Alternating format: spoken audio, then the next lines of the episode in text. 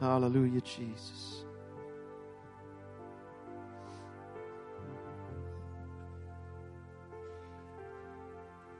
We're going to go to the book of John, chapter 14. John chapter 14. Jesus is speaking here in verse number one. It says, Let not your heart be troubled. You believe in God, believe also in me. Because in my Father's house are many mansions. If it were not so, I would have told you. Now I go to prepare a place for you. And if I go to prepare a place for you, then I will come again. And I'll receive you unto myself, that where I am, you may be also. And whether I go, ye know, and the way ye know. And Thomas looked at Jesus and he said to him, I know not the way or where whither thou goest, and how can we know the way? Jesus, he said to him, I am the way, the truth, and the life. No, no man comes to the Father but by me. If you had known me, you should have known my Father also. And from henceforth you know him, and you have seen him. Hmm. Just want to skip down just a few verses in that same chapter. Just read one more. Verse 28.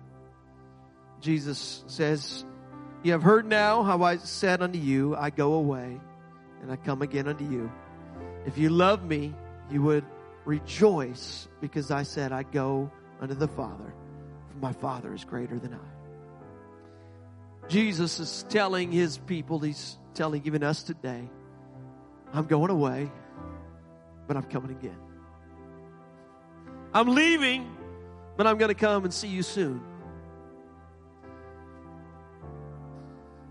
I'm going to depart from your presence physically.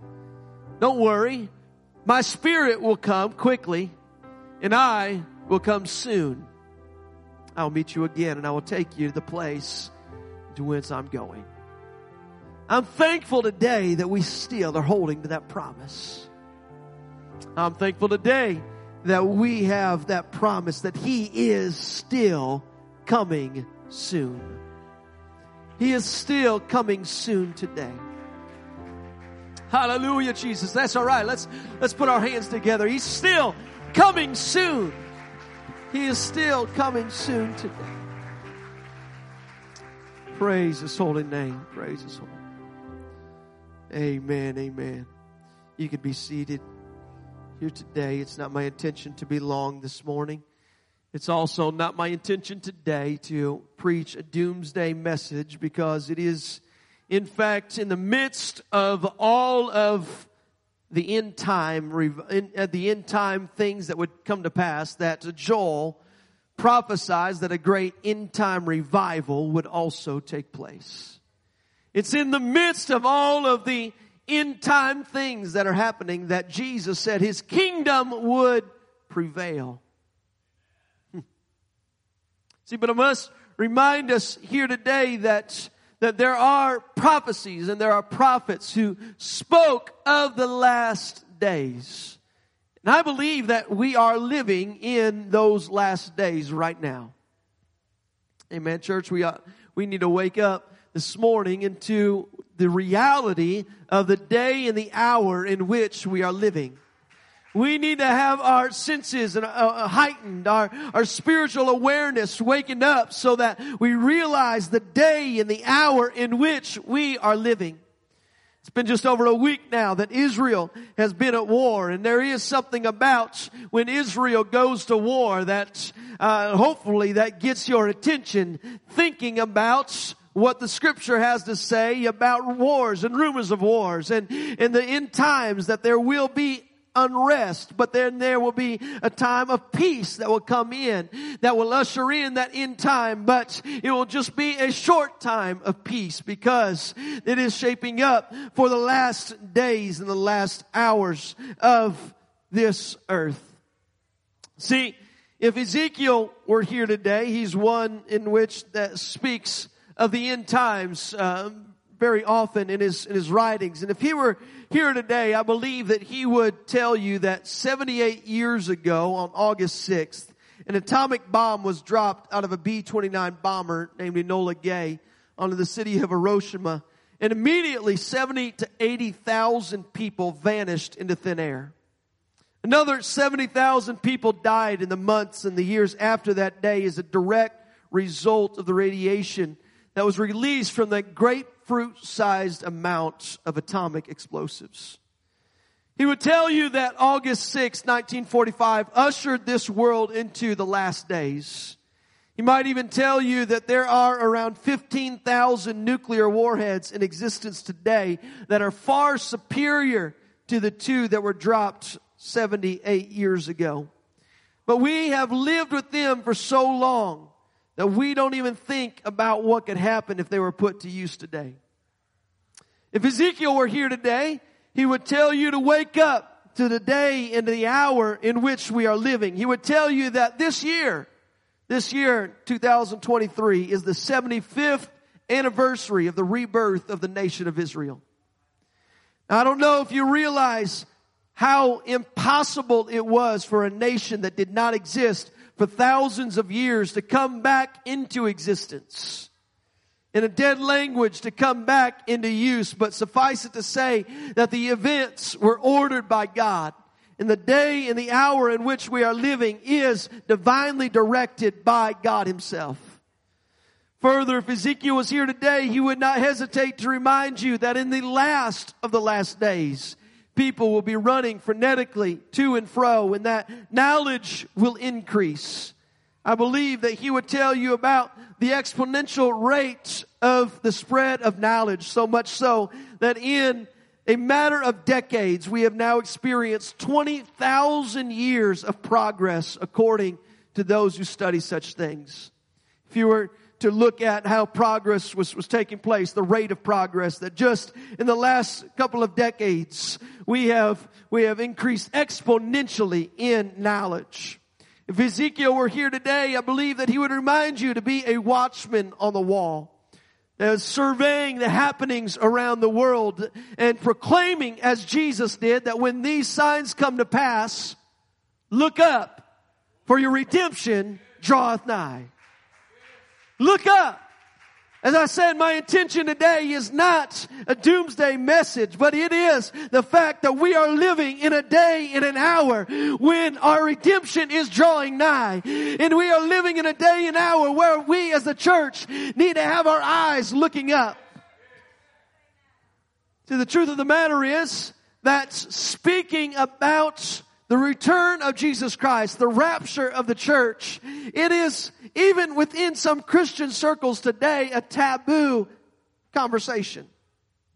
There are some in Christian circles that they don't believe that Jesus is returning and that the church will be raptured up out of this earth. They, they will look at certain passages of scripture and interpret them one way or another.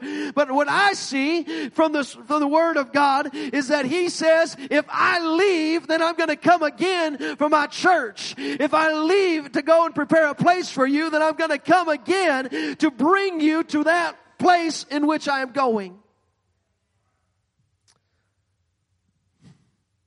Unfortunately, though you may not know these men yourself, there are prominent writers of biblical commentaries, authors of popular books, men like R.C. Sproul and Kenneth Gentry, Gary DeMar. They have a heavy influence on millions of pastors and Christians around the world. And these men, along with many others, they hold to this preterist viewpoint. They do not believe in the rapture. They do not believe in a future hope for the church in the new millennium. And if you're not careful who you listen to. It's really easy to get swept up by this false teaching that is presented as biblical truth. But Robert Jenson, he's a man referred to as America's theologian. He once said that the folk who drive around with bumper stickers about the rapture are closer to biblical faith than those who are mainline Christians with our embarrassment about the fact that Jesus is coming back. See, I say that the man standing on a street corner in New York City holding a sign and yelling out into a bullhorn that the end is near, he can more closely relate to the first century church than most Christians today. How is this true? Because in my mind, that guy's kind of crazy.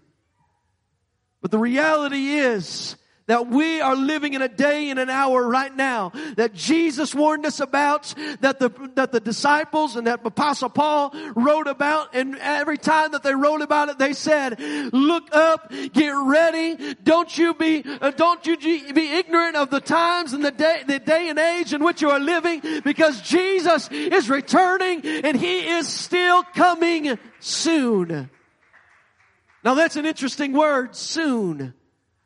It's been a long time since Jesus spoke those words that He's coming soon. But I still believe today that He is coming soon. Don't you let the fact that it's been 2,000 years since Jesus spoke those words, don't you let that get you get your mind warped or get you thinking that he is not coming back because he is still coming soon. See, Paul, he comforted the church by telling them I would not have you to be ignorant, says in 1 Thessalonians. And I have you to be ignorant, brethren, concerning them which are asleep. That you sorrow not, even as others who have no hope. For if we believe that Jesus died and rose again, even so them which, also which are asleep in Jesus will God bring with them. See, I'm hoping here today to quickly lay out to you what the Bible teaches about the fact that He is coming to get His church. Don't be ignorant about the fact that He's coming back. Don't be ignorant about the fact that Jesus is returning for His bride. Don't be ignorant about the fact that we are living in the day, in the hour that these prophets spoke of, that Jesus spoke of, that the, that the epistles that they spoke of, that right now where we are living is the day and the hour that Jesus is coming back. Now I say that understanding that no man knows the day or the hour. I'm not proclaiming today that Jesus is coming back today, though he very well could be. See, this soon thing is a matter that we need to get a hold of. In Revelation chapter 3, verse 10, it says, Because thou hast kept the word of my patience, I also keep thee from the hour of temptation which shall come upon all the world to try them that dwell upon the earth. Behold, I come quickly. Hold that fast which thou hast, that no man take thy crown. So we can spend wor- we can spend weeks or even years covering this topic fully, but but hopefully hopefully we can uh, just get an understanding that Jesus is coming back for His church, and He is coming back quickly. He is coming back soon. It's not just here. Uh, Revelation three it said, "Behold, I come quickly." Revelation twenty two seven He says, "Behold, I come quickly." In 1 Corinthians fifteen fifty two He says, "In a moment, in the twinkling of an eye." At the last trump, for the trumpet shall sound, and the dead in Christ shall be raised incorruptible, and we shall be changed. Paul writes to the church at Thessalonica, he says, For the Lord himself shall descend from heaven with a shout, with the voice of the archangel, and with the trump of God, and the dead in Christ shall rise first, and then we which are alive and remain shall be caught up to meet him in the air. And so shall we ever be with the Lord. Now what do we do with that? Let's comfort one another with these words. Church, he is coming soon. He is coming soon. Now what defines soonness? See, first of all, it must be repeated what Jesus said in his Olivet discourse. He said, watch therefore, for you know neither, for ye know neither the day nor the hour wherein the Son of Man cometh. So often we hear this verse quoted, but it's the last portion that we focus on. Today, I want to draw our attention to the beginning of it where he says, watch therefore. Watch therefore. Because today could be the day. This could be the hour. So watch therefore that you do not miss the second coming of the Lord. Get your eyes on watch. Get your minds on watch duty. I want to be the one who's on watch. I don't want to be the one who's caught asleep when he comes back. I want to be looking out for his soon return with a watchful eye. Come on, church, he's coming soon. He's coming back. And I want to be on watch. I don't want to just be just going off and doing my own thing. When he comes back, I want to be ready when Jesus comes back for the church. Luke 21, Jesus, he says here, there shall be signs in the sun and the moon and the stars upon the earth, the stress of nations. With perplexity, the sea and the waves will be roaring. Men's hearts will be failing them for fear, for looking after those things which are coming on the earth. For the powers of heaven shall be shaken. And then shall they see the Son of Man coming in a cloud with power and great glory. When these things begin to come to pass, then look up, lift up your heads, for your redemption draweth nigh. See, I do not have an answer for you today of exactly when soon is. But this is what I do know. That the time, is, that time is nothing to God. And yet His timing is always perfect. Truthfully, it doesn't matter how long it takes for God to come back. Because for you, it's still soon. And in the short amount of time that we have here on earth, you ought to spend it looking for His return. Now, at least for me in my life, He's coming soon. Because for me, I only have, I don't know, 70, 80, 90, 100 years. That really isn't that long to live. I may only have just tomorrow to live. None of us know how, if we have today or tomorrow left in our life. None of us know what's coming down, down the, the, pathway for us. And so He's coming soon for every one of us. We need to have our eyes established on Jesus, understanding He is coming back for a church. He's coming back for His bride. But I do want to look at this one little passage in 2 Peter that's very, it's an interesting addition to this discussion about the return of Jesus. So 2 Peter chapter 3, verse 10, it says, The day of the Lord will come as a thief in the night, in which the heavens shall pass away with a great noise, the elements they shall melt with fervent heat. The earth also and the works that are therein shall be burned up. Seeing then that all of these things shall be dissolved. What manner of persons ought ye be, to, to be in all holy conversation and godliness? Look at verse 12. Looking for and hasting unto the coming of the day of God. Wherein the heavens being on fire shall be dissolved, and the elements shall melt with fervent heat. Nevertheless, we, according to his promise, look for new heavens and a new earth wherein dwelleth righteousness. Let me go back to that, that verse 12 and read that in the New Living Translation because it says there, looking forward to the day of God and hurrying it along. This is what he's calling the church to do.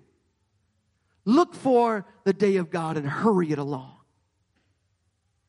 Now, I don't even have a full grasp and understanding of what Peter is asking us to do there, but there is something that the church does as we look for God, as we begin to, to, to reach the lost, as we begin to reach the, or spread the gospel all over the world. As we do that, it is hastening the day of the Lord. It is bringing about the soon return of Jesus Christ. And here's something about a church that has their eyes set on Jesus. It's C.S. Lewis. He wrote this this in his book, Mere Christianity. He says, if you read history, Christians who did most for the present world were just those who thought most of the next.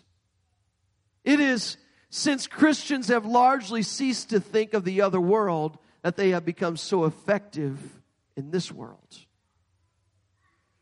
See, a brief look through church history makes it clear that when God's people are expecting His soon return, then revival breaks out and God begins to move in miraculous ways. When the church gets their eyes set on Jesus and when the church begins to look for His return, that is when revival happens. That is when there is something about the, the church having their eyes set on the next life that God begins to do a work here in this life. I don't know where the church got off track in all of this, but at some point they did get their eyes off of the fact that God is coming back. I'm thankful that right around the turn of the century that there was a great awakening that took place. That something was stirring in men and, and men like George Whitefield who were preaching a message about the fact that Jesus is coming back. Jesus is returning. And began to preach this message, and massive revivals broke out throughout North America, really all around the world. You had these revivals that were taking place, and and there, if you read, uh, there were many instances of people who were speaking in tongues as they were filled with the gift of the Holy Ghost. This is something that was it was never completely lost throughout history. But the latter rain truly began to fall as God's people began to get their focus on the fact that He is coming back. In fact, the very first documented instance of tongues and interpretation that we have from our modern era took place in a service in England on April 20th, 1830. Two brothers, George and James McDonald, were both speaking in tongues in the service, and then suddenly James gave an utterance in tongues and George interpreted it. The interpretation was this Behold, he cometh. Jesus cometh a weeping Jesus. That's right. The first recorded message of tongues and interpretation that has pro- proclaimed the hope of the fact that Jesus is returning soon. It was in the early 1900s that we have the Azusa Street revival that con- continually we see miracles taking place and always their minds when their thoughts were fastened on the fact that Jesus is coming back for his church. And my question here today, and I don't want to be much longer, but my question here today is where is our thoughts? Are we having our minds fastened on the fact that Jesus is coming back for his church? It's beautiful as I see around this sanctuary here today, those who are crying out to God and those who it's been years since they've stepped foot into a church, but they feel the presence of God in this place. And what I want to say to you is that thank God that you are here today because He is reaching for you and He's calling you to Him. He's calling you to Him and He's saying, wake up. I'm coming back soon and I want to fill the heavens gates. I want to fill the heavens portal with the fact that you would be here today gives you an opportunity to come unto me. Mm, hallelujah, Jesus. Hallelujah. Hallelujah. If you've never experienced the new birth, let me tell you that it's an experience that you can have today. You don't have to wait. Why don't you be like the one who uh, who Philip met when Philip was was ministering and he, he was just walking along the road and all of a sudden a chariot came by and it was he was just strolling by and he came to this this man that was there and he's reading the book of Isaiah and he asked him, "Do you understand what you're reading?" He said, no, I don't understand what it is that's happening here. I don't know if it's talking about him, himself or it's talking about somebody else. And, and, and Philip began to tell him all about Jesus, the one that that passage he was reading about. It was telling him about uh, Jesus Christ who would come and die for his sins. By the time that they were done with this little Bible study, they came upon some water. And this man in the chariot said, what, what is hindering me right now from being baptized so that I can have my sins forgiven? And Philip said, nothing is stopping us from doing that. Let's take care of it today because Jesus is coming soon. See, if you've never been baptized in Jesus' name, today is the day of salvation. Don't put it off for tomorrow. Don't be like the one uh, who was the governor in, in, in uh, Israel at that time. And, and, Paul began sharing with him the message of Jesus Christ and how you needed to be saved through water baptism and repentance of your sins, receiving the Holy Ghost. And he said, I'm going to wait for a convenient season. I'll wait until tomorrow. We never know if tomorrow is going to come. Why don't we respond as those on the day of Pentecost responded when they had it revealed to them that they were sinners, that they were in need of a Savior.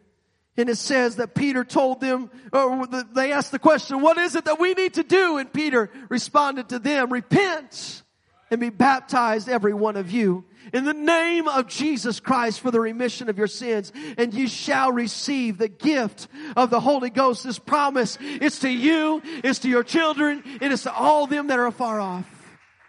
If you're here today, I'm telling you, Jesus is coming soon.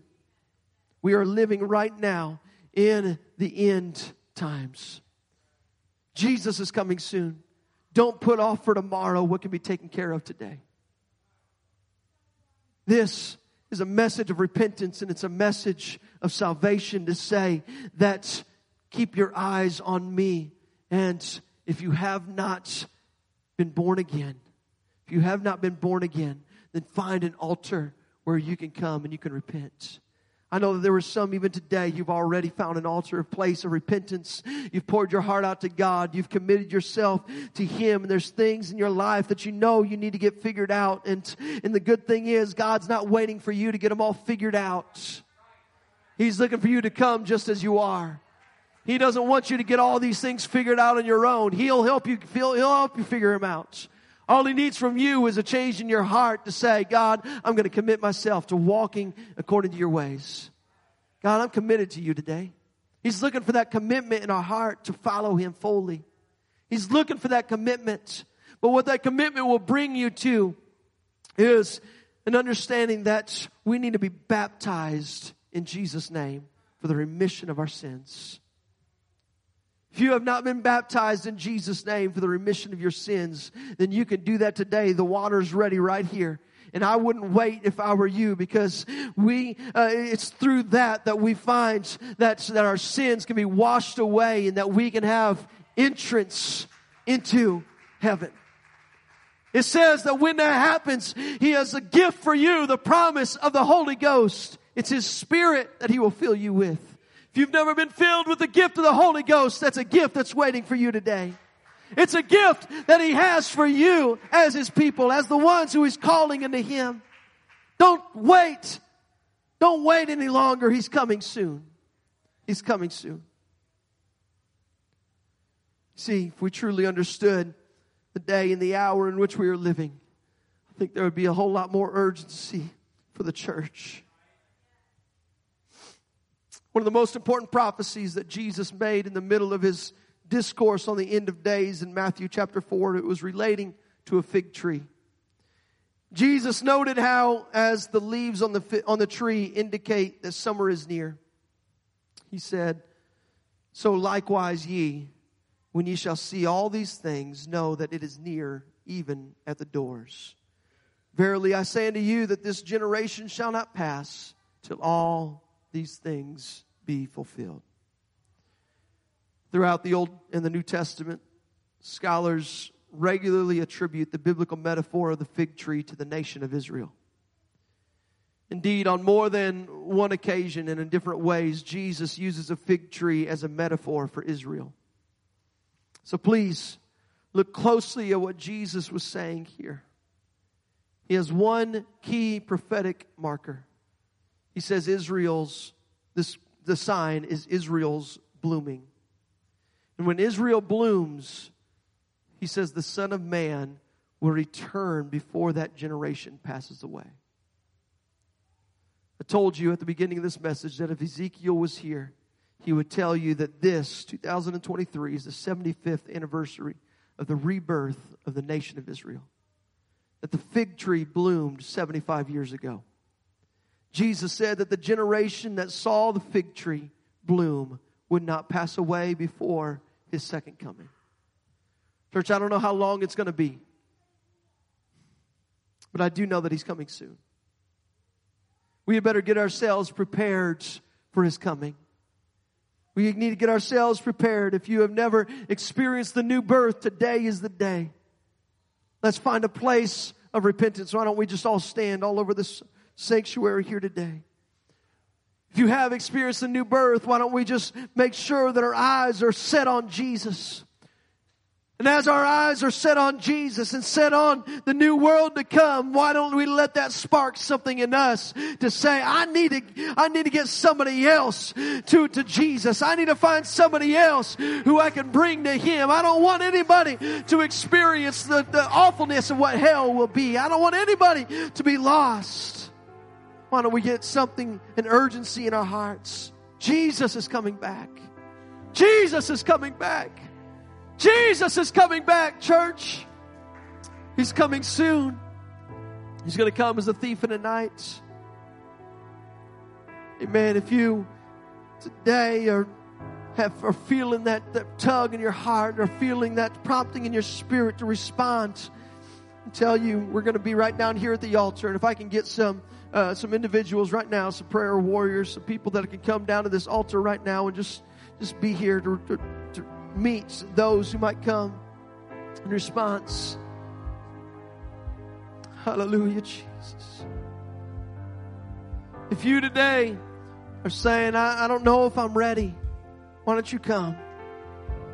Why don't you come to an altar right now and you can talk with somebody. If you, if you need just somebody to talk to, to say, Can you help me pray? I don't know exactly what everything that the, this preacher's talking about. I don't know exactly, not all that makes sense, but, but maybe you can just come right now and you can, you can have somebody that's down here at this altar. We, we can pray with you. We can, we can help you. We can, we can show you, well, what, what it says in scripture. If you're still questioning, well, what it means to be baptized. If you have any questions about that, let's not wait. Let's not put it off for tomorrow. Let's take care of it today. Jesus' name. Amen. These altars are open right now. We're going to just go back and do a song right now. And, and as we do so, I'm, I'm going to invite you to come. I want to invite you to respond. God is coming. Jesus is coming. Oh, why don't we lift up our hands all around this place? Hallelujah, Jesus.